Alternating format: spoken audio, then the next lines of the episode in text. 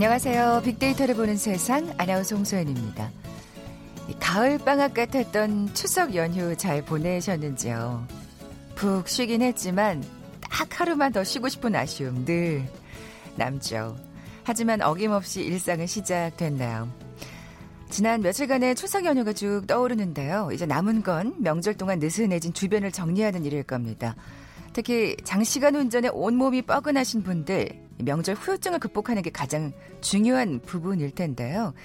뭉친 근육이나 관절을 부드럽게 스트레칭 해주는 게 좋고요. 또 많이 먹고 아무 때나 일어나던 지난 며칠간의 습관에서 다시 규칙적인 생활 리듬을 빨리 찾아야겠죠. 과식이나 음주를 피하고 충분한 휴식을 취하는 게 도움이 될 겁니다. 자, 이제 고향에서 담아온 큰 사랑의 에너지만 마음에 가득 담고 일상 속으로 힘찬 출발 해봐야겠죠. 추석 연휴 오랜만에 만난 가족들과 대화 많이 나누셨을 텐데요. 사실 뭐 정치 얘기는 피하는 게 좋다고들 합니다만 정치, 경제, 국제 정세까지 다양한 얘기로 이어지게 마련이죠. 아마 이런 주제 많이 등장했을 것 같아요. 잠시 후 세상의 모든 빅데이터 시간에 아, 전 미국 백악관 안보 보좌관이죠. 존 볼턴의 낙마라는 키워드로 빅데이터 분석해 볼 거고요. 이어지는 빅데이터 insight. 소비 시장에서 최근 더욱 부상하고 있는 스토리텔링, story doing 마케팅에 대해서 살펴봅니다. 먼저 빅퀴즈 풀고 갈까요? 오늘 미국에 관한 얘기 나눠볼 텐데 미국 독자적인 헌법과 의회를 갖춘 50개의 자치구와 한 개의 수도구 워싱턴 DC로 이루어진 연방 국가죠. 그 중에 한국 교포들이 가장 많이 살고 있는 도시가 있습니다. 이 도시는 뉴욕 다음으로 미국을 대표하는 대도시죠. 북서부의 할리우드 비벌리 힐즈에는 광대한 영화 스튜디오가 있고요. 어, 또 영화 배우와 유명 인사들의 고급 주택가로도 유명합니다. 그리고 1984년엔 제23회 올림픽 경기 대회를 개최하기도 했는데요.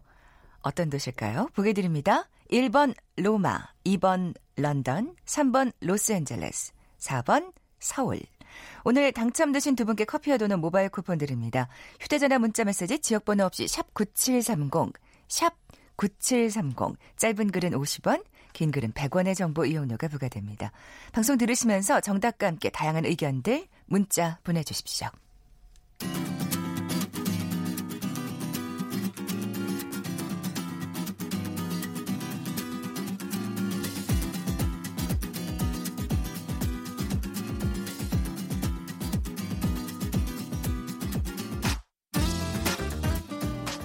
데이터는 시그널이다. KBS 일라디오 빅데이터로 보는 세상. 세상의 모든 빅데이터. 궁금했던 모든 화제와 이슈를 빅데이터로 분석해보는 시간이죠. 세상의 모든 빅데이터. 자, 오늘은 지구촌 화제 이슈 빅데이터를 통해 분석해 봅니다. 임상훈 국제문제평론가 나와 계세요. 안녕하세요. 네, 안녕하십니까. 자, 우리가 보는 세계, 그리고 세계가 보는 우리로 나눠 살펴볼 텐데요. 네. 자, 먼저 우리가 보는 세계. 네. 존 볼턴의 낙마. 네, 예. 그렇습니다.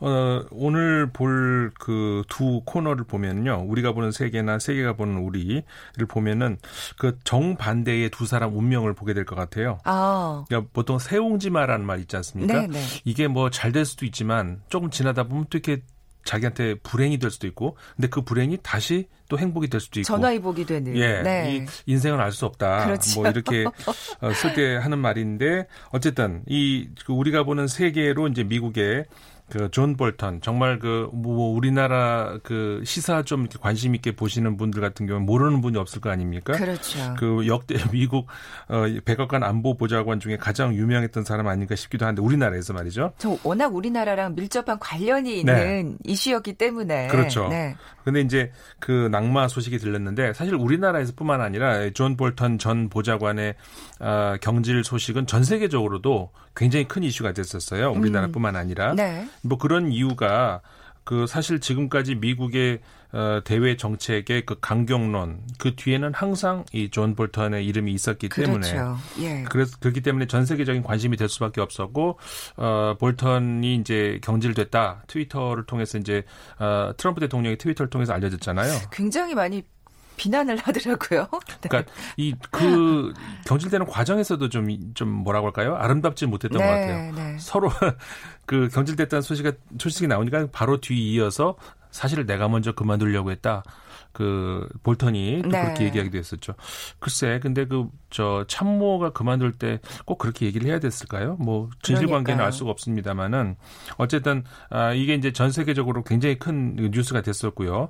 왜 그렇게 그- 그럴 수밖에 없는 것이 좀 우리나라는 이제 북한 문제가 그렇죠. 직접적으로 관련이 되기 때문에 그렇지만 아 사실 그 이란 문제도 그렇고 그래요. 예. 예, 아프가니스탄과의 문제도 그렇고 이 트럼프 대통령이 아, 지금까지의 그, 그니까, 오바마 대통령에서 트럼프 대통령으로 바뀔 때, 야, 미국이 이제 정말 이렇게 우클릭을 해도 한참 하겠구나 네. 생각을 했잖아요. 근데 그랬을 때, 아, 사실 굉장히 궁금했던 것 중에 하나가 이제 그런 거였죠. 이 클러, 저, 어, 트럼프 대통령의 과연 스타일이냐, 지금 현재 미국의 대외 정책이 네. 아니면 원래 공화당 본류의 그 스타일이 정책이 이제 계속 남아 있는 거냐 사실 그게 이제 불명확한 경우도 많았거든요. 네. 근데 이번에 어, 볼턴 그 보좌관의 낙마로 인해서 아 이건 분명히 앞으로는 어쨌든 트럼프 대통령이 본인의 스타일로 어, 가겠구나라는 음. 것이 이제 분명해진 것이죠. 네. 사실 그 지금까지 그 트럼프 대통령과 볼턴 보좌관을 비교를 했을 때 트럼프 대통령은 충동적이다 음. 이런 평가가 많이 있잖아요. 네. 어디로 갈지 모른다. 그러니까 지금 이번에 경질되고 나서도 하는 네. 행동을 보면 예, 그렇잖아요. 그렇죠. 사실 대개는 곱게 보내주는 편인데 표, 예. 포장하면서 예, 예. 그렇지 못했어요. 그러니까 네. 그 그런 충동적인 게 네. 전 세계적으로 사실 그 대외 정책에서 안보 관련해서 이제 어 미국의 입김으로 그 감기가 걸리는 나라도 있고 이제 몸살을 겪는 나라들도 음. 있는데 그 충동적으로 이렇게 정책을 추진하다 보면은 얼마나 다른 나라들이 이제 세계가 불안하겠습니까? 그러니까요. 근데 이제 볼턴 보좌관의 경우는 충동적 스타일이라기보다는 극단적 스타일이라고 할 수가 있죠. 네. 그러니까 전 세계는 야 이건 충동적 스타일과 극단적 스타일 사이에서 정말 위험한 두 그냥 둘, 가지인데. 둘이 예. 같이 있으니까 네. 얼마나 이제 불안. 근데 둘이 결별을 했단 말이에요. 음. 그러면은 이게 잘 된 거냐 못 된 거냐. 아 결국은 이제 보좌관이 경질된 거니까 이제 저 극단이 물러나고 충동만 남았잖아요. 네. 그러니까 뭐가 더 위험한가? 사실 그 극단적인 것은 결정된 거잖아요. 극단적인 거잖아요. 네, 네, 근데 네. 충동적인 거는 이렇게 될 수도 저렇게 될 수도 있으니까 그렇죠. 차라리 극단적인 것보다는 충동적인 게 낫다. 전체적으로는 전 세계적으로 존 볼턴 보좌관의 그 경질 소식을 좀 이렇게 잘 됐다. 사실 미국의 그 과거에 아, 그, 뉴욕 타임스였죠. 뉴욕 타임스에서 이제 그런 이제 사설이 한번 나왔어요. 이름, 네. 이름 자체가, 사설의 제목 자체가, 어, 맞습니다. 어, 존 볼턴은 그만큼 위험합니다. 어, 아. 사설 제목이 그렇게 나올 정도로. 그 정도였군요. 예. 예. 어, 그래서 이제 전 세계적으로는 환영하는 그런 분위기가 아무래도 더 많은 것 같습니다. 네. 참 볼턴으로서는 씁쓸하겠네요. 네. 전 세계적으로 자신의 경지를 이렇게 환영하다니. 그러니까요. 뭐 사실 정말 말씀하신 대로 저희는 북한 문제가 걸려 네, 있고 그렇죠. 그 외에 뭐 이란이라든지 아프가니스탄 문제도 사실은 굉장히 그 아슬아슬했었기 네. 때문에 저희한테는 어쨌든 청신호네요. 그렇죠. 그, 예. 그뭐 그렇게 보는 것이 더 바- 옳을 것 같아요. 사실 그 미국의 대외 대북 정책, 그러니까 우리 입장에서 대북 정책만 놓고 보자면은 그 악역 뒤에는 항상 볼턴이 이- 있었던 그랬죠. 것이죠. 그러니까 예. 이번 그 어, 지난 다 기억하시잖아요. 지난 2월이었죠. 그 하노이 회담 결렬. 그 오전까지만 해도 하루 사이에 그렇게 급반전 되기가 쉽지가 않은데 국제 네. 그 어떤 그 외교 무대에서 말이죠. 그, 그 결렬 뒤에도 결국은 어, 볼턴이 있었다라고 하는 음. 그 설득력 있는 그런 이제 저 분석이나 증언들이 많이 나오고 있지 않습니까?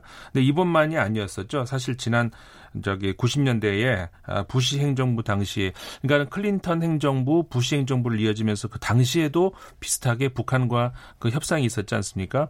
음, 경소를 지원하겠다라는 그런 그 협정 협상까지 다 됐다가 이렇게 뒤틀어진 음. 그때도 또 그 뒤에도 볼턴이 있었거든요. 그렇게 생각하면 참 이런 표현 좀 뭐하지만 볼턴 오래 해먹었네요. 예, 그때는 이제 그 차관을 했었고 이번에는 네. 이제 저 백악관 안에서 아, 결국은 저기 아까 전 저 북한뿐만 아니라 전 세계적으로 트럼프 대통령이 사실 임기가 이제 얼마 남지 않은 상황에서 뭔가 이제 국제 무대에서 어, 음. 업적을 남기고 싶을 거 아니겠습니까? 본인도 지금 급해진 거죠. 그렇죠. 예. 그 누구나 대통령이면 그런 생각을 할 수밖에 없죠. 특히 미국 대통령이라면 네. 어, 그 그러니까는 그 아프가니스탄 아프가니스탄과 이 탈, 탈레반과의 협상도 좀 더 진행을 해보려고 하는데 이제 항상 볼턴하고 부딪혔었던 거죠. 음. 그러니까는 사실 그 볼턴과 트럼프가 부딪힌다. 한 명은 그 대통령이고 한 명은 참모잖아요. 근데 어, 사실은 그러니까는 지금 가장 그 많이 거론되는 인물 중에 하나가 폼페이오 국무장관 아닙니까? 네. 폼페이오 국무장관의 승리다. 왜냐하면은 그 트럼프 대통령을 보좌하는 그 두 명이라고 한다 그러면 폼페이오 국무장관, 그 다음에 볼턴 어, 백악관 보좌관, 안보 보좌관 이렇게 얘기할 수가 있는데 우리 사이가 굉장히 안 좋았죠. 네. 결국 그래서 이제 어, 트럼프의 승리다 이렇게 얘기하는데 사실 폼, 아, 저 죄송합니다. 폼페이오? 저 폼페이오의 승리다 네. 이런 말이나 폼페이오 장관은 참모죠. 본인도 사실 폼페이오 장관도 굉장히 뭐랄까요 좀 매파 중에 매파죠. 네네. 네. 근데 이제 상대적으로 어, 그 참모니까는 참모 역할을 하는 거잖아요. 근데 어, 볼턴의 경우는 참모라고 볼 수가 없었죠. 이데올로그 그러니까 본인의 그 원하는 바를 모르겠어요. 학자라면 그렇게 할 수는 있었겠죠. 근데 이제 대통령의 맨날 항상 이렇게 반대로 서기는 결국은 이제 저 트럼프 대통령도 견디기 어려웠겠죠. 음, 네. 어쨌든 어, 이 볼턴의 경질로 이후에 네. 우리 또 북미 대화가 어떻게 이루어지는지는 또 저희가 그렇죠. 또 계속해서 지켜봐야 되겠네요. 가지고 봐야 됩니다. 네. 사용지마라는 키워드라고 말씀하셨는데 그럼 네. 세계가 보는 우리의 인물은 누군가요? 아, 이번엔 반대입니다. 아, 저 볼턴은 잘 나가다가 낭만한 경우인데 어쨌든 말에서 떨어졌잖아요. 이분은 이제 말을 타게 됐어요. 조국 법무장관. 네, 말을 겨우 타게 됐죠. 네, 한달 동안에 정말 그 뭐 지옥을 체험했다라고 네, 할수 있지 않겠습니까? 그렇겠죠. 예. 예. 무슨 뭐 물론 그 찬성하는 분 있고 반대하는 분 있겠지만 전 세계적으로도 굉장히 키워드가 많이 됐습니다. 그랬군요. 네. 네. 왜 그랬을까요? 어, 일단 가장 보도가 많이 나온 곳은 일본이었고요. 아. 근데 일본의 보도를 잘 이렇게 들여다보고 있으면은 어떤 게 읽히냐면은 일본 언론들이 조국 법무장관 당시는 이제 그 후보자였었죠. 네. 어, 후보자로 이렇게 검증을 받는 과정에서 관심을 굉장히 많이 가졌던 이유는 별로 내켜하는 인물은 아니었을 것 같은데 그렇죠. 일본 측에서. 예. 어, 일본에서는 이 조국 법무장관을 포함을 해서 여권 그다음 여권 지지층을 반일 세력으로 음, 규정을 합니다. 그러니까요. 예. 그래서 어, 조국 장관이 임명이 된다. 그러면은 일본에 대해서 더 한국이 강경해질 것이다. 이런 이런 전망들이 대세였거든요. 네. 그렇기 때문에 이 저기 후보자 시절부터 계속해서 아 이 한국의 여론 추이를 계속 보고 사실 그 반대하는 여론이 더 높잖아요. 지금도 조금 더 높고 네. 그 당시에는 더 높았었고 그러니까는 그 여론의 추이를 굉장히 관심 있게 음. 그러니까는 어, 조국 장관의 어떤 그 업무 역량으로서의 어떤 그 자질 이런 문제가 아니고 네, 네. 어 전체적으로 그 지지율이 문 문재인 정부의 지지율이 어떻게 나오느냐 이쪽으로 연결시켜 가지고 예, 굉장히 관심을 많이 가 지더라고요. 그랬군요. 예. 또 일본 말고는 또 다른 나라들은 어떻게 반응하고 있나요? 일본 외에도 이 중국에서도 이제 어, 굉장히 관심을 가지고 앞으로도 옆 나라니까 그러겠죠. 네. 어, 보도가 많이 나왔는데 이제 그 임명이 된 뒤로 어, 중국 신문망이라고 하는 이제 인터넷 그 신문에서 9일 날 이제 그렇게 9일 이제 임명이 됐으니까 그렇게 나왔죠. 사법 개혁을 결국은 대대적으로 추진하겠다는 의도다. 아. 문재인 대통령의 의도다. 이제 예. 이런 분석이 나왔고요. 그러니까 어 어떻게 이렇게 반대에도 부, 부, 불구하고 어 이렇게 그 지명을 임명을 음. 강행하는 그 배경은 무엇일까라는 쪽으로 관심을 많이 가지거든요. 네. 어 이, 그래서 여기서도 그렇게 나옵니다. 권력기관 개혁 작업에 결국은 이번에 종지부를 찍겠다. 음. 어, 사실 그 우리나라 이제 사람들 국민들도 다 아시는 문제지만 전 세계적으로도 언론에서 관심을 가지는 것이 어, 문재인 대통령이 과거에 그 저기 정 저기 저 수석이었잖아요. 저 어, 민정수석이었잖아요. 네네네. 그렇기 때문에 같은 입장이었었다는 것이죠. 네. 어, 그러면서 어, 노무현 대통령 당시에 자신이 겪었던 이번에는 완전히 종지부를 찍겠다라고 음, 하는 음. 그런 의도가 강하게 들어갔다 이런 이제 아. 분석이 아, 많이 나옵니다. 네. 그래서 첨예하게 어, 대립하고 있음에도 불구하고 이제 그 강행을 했다. 아, 그 다음에 이제 같은 날 그 같은 신문인데 이제 다른 그 기사입니다.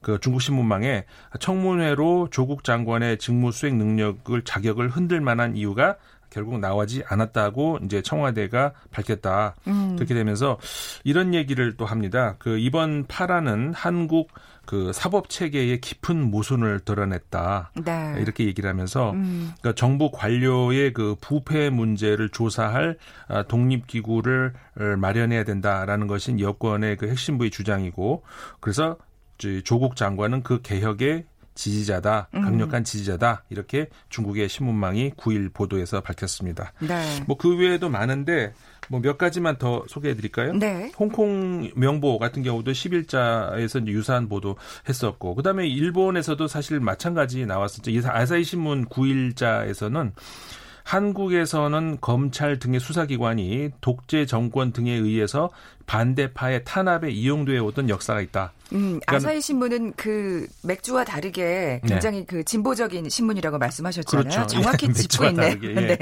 네, 그래서 이제 그 그런 이야기들이 나옵니다. 그래서 이제 아, 결국은 검찰이 개혁 대상이기 때문에 어, 반발에도 불구하고 어, 문재인 대통령이 이제 밀어붙인 것이다. 음. 그리고 이제 특히 그 혁신 세력의 지지를 얻기 위해서도 한 40% 정도가 지지를 하잖아요.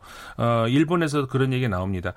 그현그 조국 장관 임명해야 된다라고 하는 그 지지층이 문재인 대통령의 지지층과 거의 비슷하다라고 음. 하면서 결국 이거는 그 절대 깨지지 않을 지지층이다 이런 분석이 나오더라고요. 네. 그래서 이제 조국 임명을 양보할 수 없었다 이런 얘기가 나왔고 그 프랑스의 언론 하나만 더 소개해드리면 네. 라, 라코아라고 하는 이제 신문이 있는데 많은 논란에도 불구하고 이 검찰 개혁이라는 매우 중대한 임무를 결국 맡게 됐다 음. 이렇게 되면서 결국은 이번 임명의 배경에는 검찰 개혁 이게 이제 가장 중요한 키워드가 됐다. 이런 이제 분석들 전 세계적으로 많이 나왔고요. 문재인 대통령은 정체화됐다고 판단하는 검찰 개혁에 대한 의지를 오래전부터 보여왔다. 이렇게 이 신문이 이야기를 했습니다. 네. 결국 오늘 어 아, 우리가 보는 세계, 세계가 보는 우리 말에서 떨어진 볼턴과 말을 가까스로? 네. 탄이 조국 법무부 장관에 대해서 살펴봤는데 그 문재인 대통령이 어 굉장히 그 뭐라 그럴까요? 추진해 오고 있는 검찰 개혁이 또 어떻게 이루어질지는 또 계속해서 지켜보겠습니다. 네. 비퀴즈 내주고 가세요. 네, 어, 오늘 비퀴즈 어, 미국의 도시를 맞춰주는 문제인데요. 우리 한인 교포들이 굉장히 많이 사는 곳이죠. 어, 뉴욕 다음으로 어, 미국을 대표하는 대도시다 할 수가 있는데 이 북서부의 헐리우드, 비버리 힐스 여기에는 광대한 영화 스튜디오가 있고요. 영화 배우와 유명 인사들의 고급 주택가로도 유명한 곳입니다. 1984년에는 제23회 올림픽 대- 경기 대회를 개최하기도 했었던 이곳 어디입니까? 문제입니다. 1번 로마, 2번 런던, 3번 로스앤젤레스, 4번 서울. 네, 정답 아시는 분들 저희 빅데이터를 보는 세상에 지금 바로 문자 보내주십시오. 휴대전화 문자 메시지 지역번호 없이 샵 9730입니다. 짧은 글은 50원, 긴 글은 100원의 정보 이용료가 부과됩니다. 지금까지 임상훈 국제문제평론가와 함께했습니다. 고맙습니다. 네, 고맙습니다. 잠시 정보센터 헤드란 뉴스 듣고 돌아올게요. 이번 주부터 20대 국회 마지막 정기국회 일정이 본격 시작되는 가운데 여야 3당 교섭단체 원내대표가 만나 정기국회 세부 일정을 논의합니다. 더불어민주당은 추석 연휴에 드러난 국민의 요구는 민생을 돌보라는 뜻이었다며 야당의 소모적인 정쟁을 멈추고 일하는 국회를 만들자고 촉구했습니다. 자유한국당 황교안 대표가 지난달 취업자 수 증가폭이 전년 동월 대비 45만 명을 넘는 등 고용 상황이 개선되고 있다는 청와대 발표에 대해 낯뜨거운 가짜 뉴스라고 비판했습니다. 사우디아라비아 국영 석유 회사인 아람코의 최대 석유 시설 두 곳이 무인기 드론 공격을 받아 가동이 잠정 중단됨에 따라 국제 유가가 개장과 함께 19% 이상 급등했습니다. 산업통상자원부는 사우디아라비아 국영 석유회사 아람코의 주요 석유시설과 유전이 무인기 공격을 받은 사태와 관련해 오늘 오후 원유 수급 관련 긴급회의를 개최합니다. 지금까지 헤드라인 뉴스 조진주였습니다.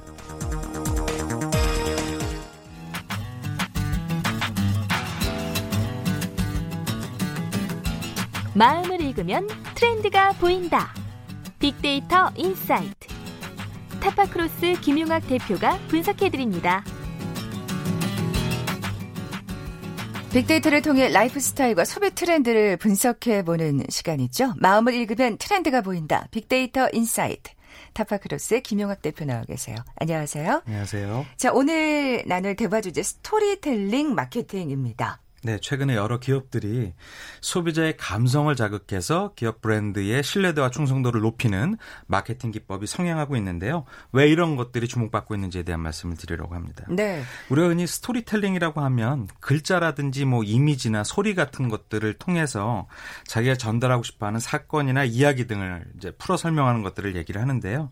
대개 이러한 스토리텔링은 교육이나 문화나 엔터테인먼트 분야에서 그랬죠. 많이 쓰이잖아요. 네, 사실 스토리텔링이라는 단어는 정말 많이들 접해 보셨을 거예요. 그렇습니다. 예. 그런데 최근에 기업들이 자신의 가치와 철학을 자사의 제품에 연결시켜서 아. 소비자들한테 어, 홍보하고 싶은데 이 상황에서 스토리텔링 기법들이 많이 쓰이고 있는 것이죠. 그렇군요. 이제 마케팅까지 스토리텔링 기법이 어, 그렇게 늘어나는 이유가 있을까요? 예, 현대 산업 사회의 주요한 특징 중에 하나가 공급 역량이 크게 향상이 되면서 기업들의 상품이 고만고만해지고 있는 특징이 보여지고 있거든요. 우리가 흔히 혁신이라는 개념을 생각해 보시면 될 것 같은데요. 아주 뛰어난 기술을 독창적으로 운영하고 있다면 그 제품에 대한 소비자 관심이 높아지겠지만 어느 회사의 제품이나 제품성이 거기서 그만 그만 하다면 소비자들은 크게 자극받지 못하잖아요. 그렇죠. 어, 우리 핸드폰 같은 경우만 해도 어떤 카메라의 화소라든지 아니면은 뭐 음성 인식 기능이라든지 이렇게 아주 차별적인 기능이 있다면 소비자의 선택을 받지만 최근에는 많은 기업들의 기술력이 다 거기서 거기였기 그래요. 때문에 예. 어, 뚜렷이 제품성만으로 소비자의 선택을 받기 어려워집니다. 이런 것들을 우리가 흔히 한계 민감도의 감소 현상이라고 정의를 하고 있는데요. 아, 자극의 강도가 낮을 때에는 자극의 변화에 상대적으로 민감하지만 자극의 강도가 높아질수록 자극의 변화에 둔감해지는 현상들을 우리가 일반화해서 얘기를 하고 있습니다. 네, 네. 그래서 소비자들이 낮은 품질의 제품만 사용하다가 고품질의 제품을 지속적으로 사용하다 보면 더 우수한 제품이 나와도 크게 감동하기 어렵거든요. 음. 이런 와중에서 소비자의 관심을 끌 필요가 있기 때문에 스토리텔링 마케팅 기법들이 더욱더 주목을 받고 있는 거죠. 그렇군요. 그래서 그 제품이 가진 실제적 기능이나 품질이나 스펙보다도 제품이 주는 느낌이나 감성, 컨셉 등을 구매의 최우선 요소로 강조하기 위해서 이런 마케팅을 하고 있습니다. 네. 실제로 세계적인 강연가이자 작가인 톰 업세커가 이런 얘기를 했는데요. 사실은 설득하지 못하며 느낌만이 이런 것들을 할 수 있다. 아. 그래서 느낌을 얻는 가장 좋은 방법은 스토리다라고 정의를 한 바가 있습니다. 네. 뭐 얘기 듣다 보니까 이 스토리텔링 마케팅에 좀더 어, 민감하게 반응할 게 여성이 아닐까 싶었거든요. 그렇습니다. 예. 지난주에도 비슷한 맥락의 말씀을 드린 적이 있었는데요. 네. 여성의 뇌와 남성의 뇌를 비교를 해봤는데요. 커뮤니케이션을 담당하는 부분과 정서적인 기억을 담당하는 뇌의 부분이 여성이 남성보다 상대적으로 크다라고 합니다. 네. 때문에 여성이 다른 사람과의 관계와 커뮤니케이션을 훨씬 더 중시하는 특징이 있고요. 정서적 반응이 강하게 나타나죠. 그래서 여성이 남성보다는 감성 영역이 상대적으로 뛰어난 아, 아, 현상을 갖고 있는데요. 브랜드나 제품과의 커뮤니케이션이나 감성지향적인 마케팅 활동의 어, 일환인 스토리텔링 마케팅은 남성보다는 여성한테 훨씬 더 효과적으로 쓰이고 최근에 여러 가지 구매 행동에서 여성의 특질이 많이 보여지고 있는데요. 아무래도 여성 소비자를 타겟으로 이런 것들이 많이 쓰이고 있는 것 같습니다. 뭐 이 스토리텔링 마케팅이 어, 각광을 받고 있다는 건 그만큼 정말 우리 주변에 품질이 뛰어난 상품들이 많다는 또 반증일 것 같기도 한데요. 그렇습니다. story doing 마케팅은 또 뭔가요? 네, 스토리텔링이 어, 말로 끝나는 것이라면 story doing은 말로만 끝나는 것이 아니라 그것이 행동으로까지 아. 이어진다는 것이죠. 한 단계 더 업그레이드 된 거네요. 그렇습니다. 그러다 예. 보면 아무래도 고객과의 공감이라든지 긍정적 이미지를 획득하는 데 훨씬 더 유용해질 것이고요. 이야기를 전달하는 것에 멈추지 않고 그것을 행동로까지 확장시키는 특징이 있게 되는 거죠. 음. 대표적인 사례가 네네. 글로벌 어, 패션 산업인 아 패션 기업인 어, 탐땡이라고 하는 신발 전문 네네. 메이커가 있습니다. 이 브랜드 같은 경우에는 신발 한 켤레를 사면 다른 한 켤레를 불우한 이웃에게 기증하는 story doing 마케팅을 한 적이 있고 예. 전 세계적으로 굉장히 열풍을 불러일으킨 적이 있죠. 아 이런 걸 story doing 마케팅이라고 하는군요. 그렇습니다. 기업이 어 사회에 우리가 따뜻하게 감싸 안아줘야 될 측면까지 고려해서 마케팅 활동을 해서 기업 자체의 이익 창출뿐만 아니라 기부를 동시에 진행을 해서 소비자들한테 강한 호감을 이끌어낸 대표적인 사례입니다. 빅데이터의 반응도 좀 살펴볼까요? 네, 2016년부터 2018년까지 데이터를 살펴봤는데요. 2016년도에 비해서 2018년도에는 어, 언급량이 무려 2만 건 정도 크게 증가해서 산업 전반의 측면에 있어서 스토리텔링 스토리텔링 마케팅이 강하게 드러나고 있는 것으로 보여졌고요. 음. 연관어를 살펴보니까 브랜드나 이미지, 마케팅 등의 키워드가 아, 높은 순위에 자리 잡고 있습니다. 그 외에도 컨텐츠라든지 모델, 소비자 등의 연관어도 높은 순위에 음. 있었고요. 특히 교육과 관련된 연관어도 상위에 나타나고 있는데요. 역사라든지 뭐 한국이라든지 학교 같은 아, 키워드도 높게 자리 잡고 있었습니다. 네.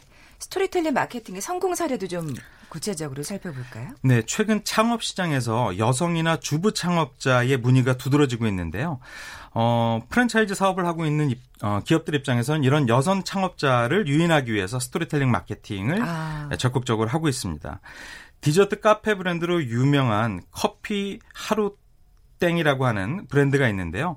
이 커피 하루땡 같은 경우에는 사랑, 행복, 성공이라는 우리 삶에 있어서 가장 소중한 세 가지의 가치를 브랜드에 담았고 이런 것들을 스토리텔링을 통해서 풀어내고 있습니다. 아, 네, 네. 예를 들어서 커피를 사랑하는 마음으로 고객에게 정성을 다하면 고객은 우리를 행복하게 해주고 점주는 성공할 수 있다라는 메시지로 어, 창업자들을 어. 유인하고 있는데요. 굉장히 많은 여성 창업자의 관심이 높아지고 있습니다. 굉장히 진짜 감성적이네요. 브랜드의 어떤 예 그 가치가 그렇습니다. 또 여성 소비자들 대부분이 알고 있는 SK땡이라고 하는 화장품 브랜드 가 있습니다. 효모 화장품으로 유명한데요. 피테라 에센스 스토리텔링을 어, 해서 소비자들한테 호감을 많이 얻고 있는데 이 효모 화장품이 발생하게 된 어, 스토리를 그대로 진솔하게 설명을 하고 있습니다.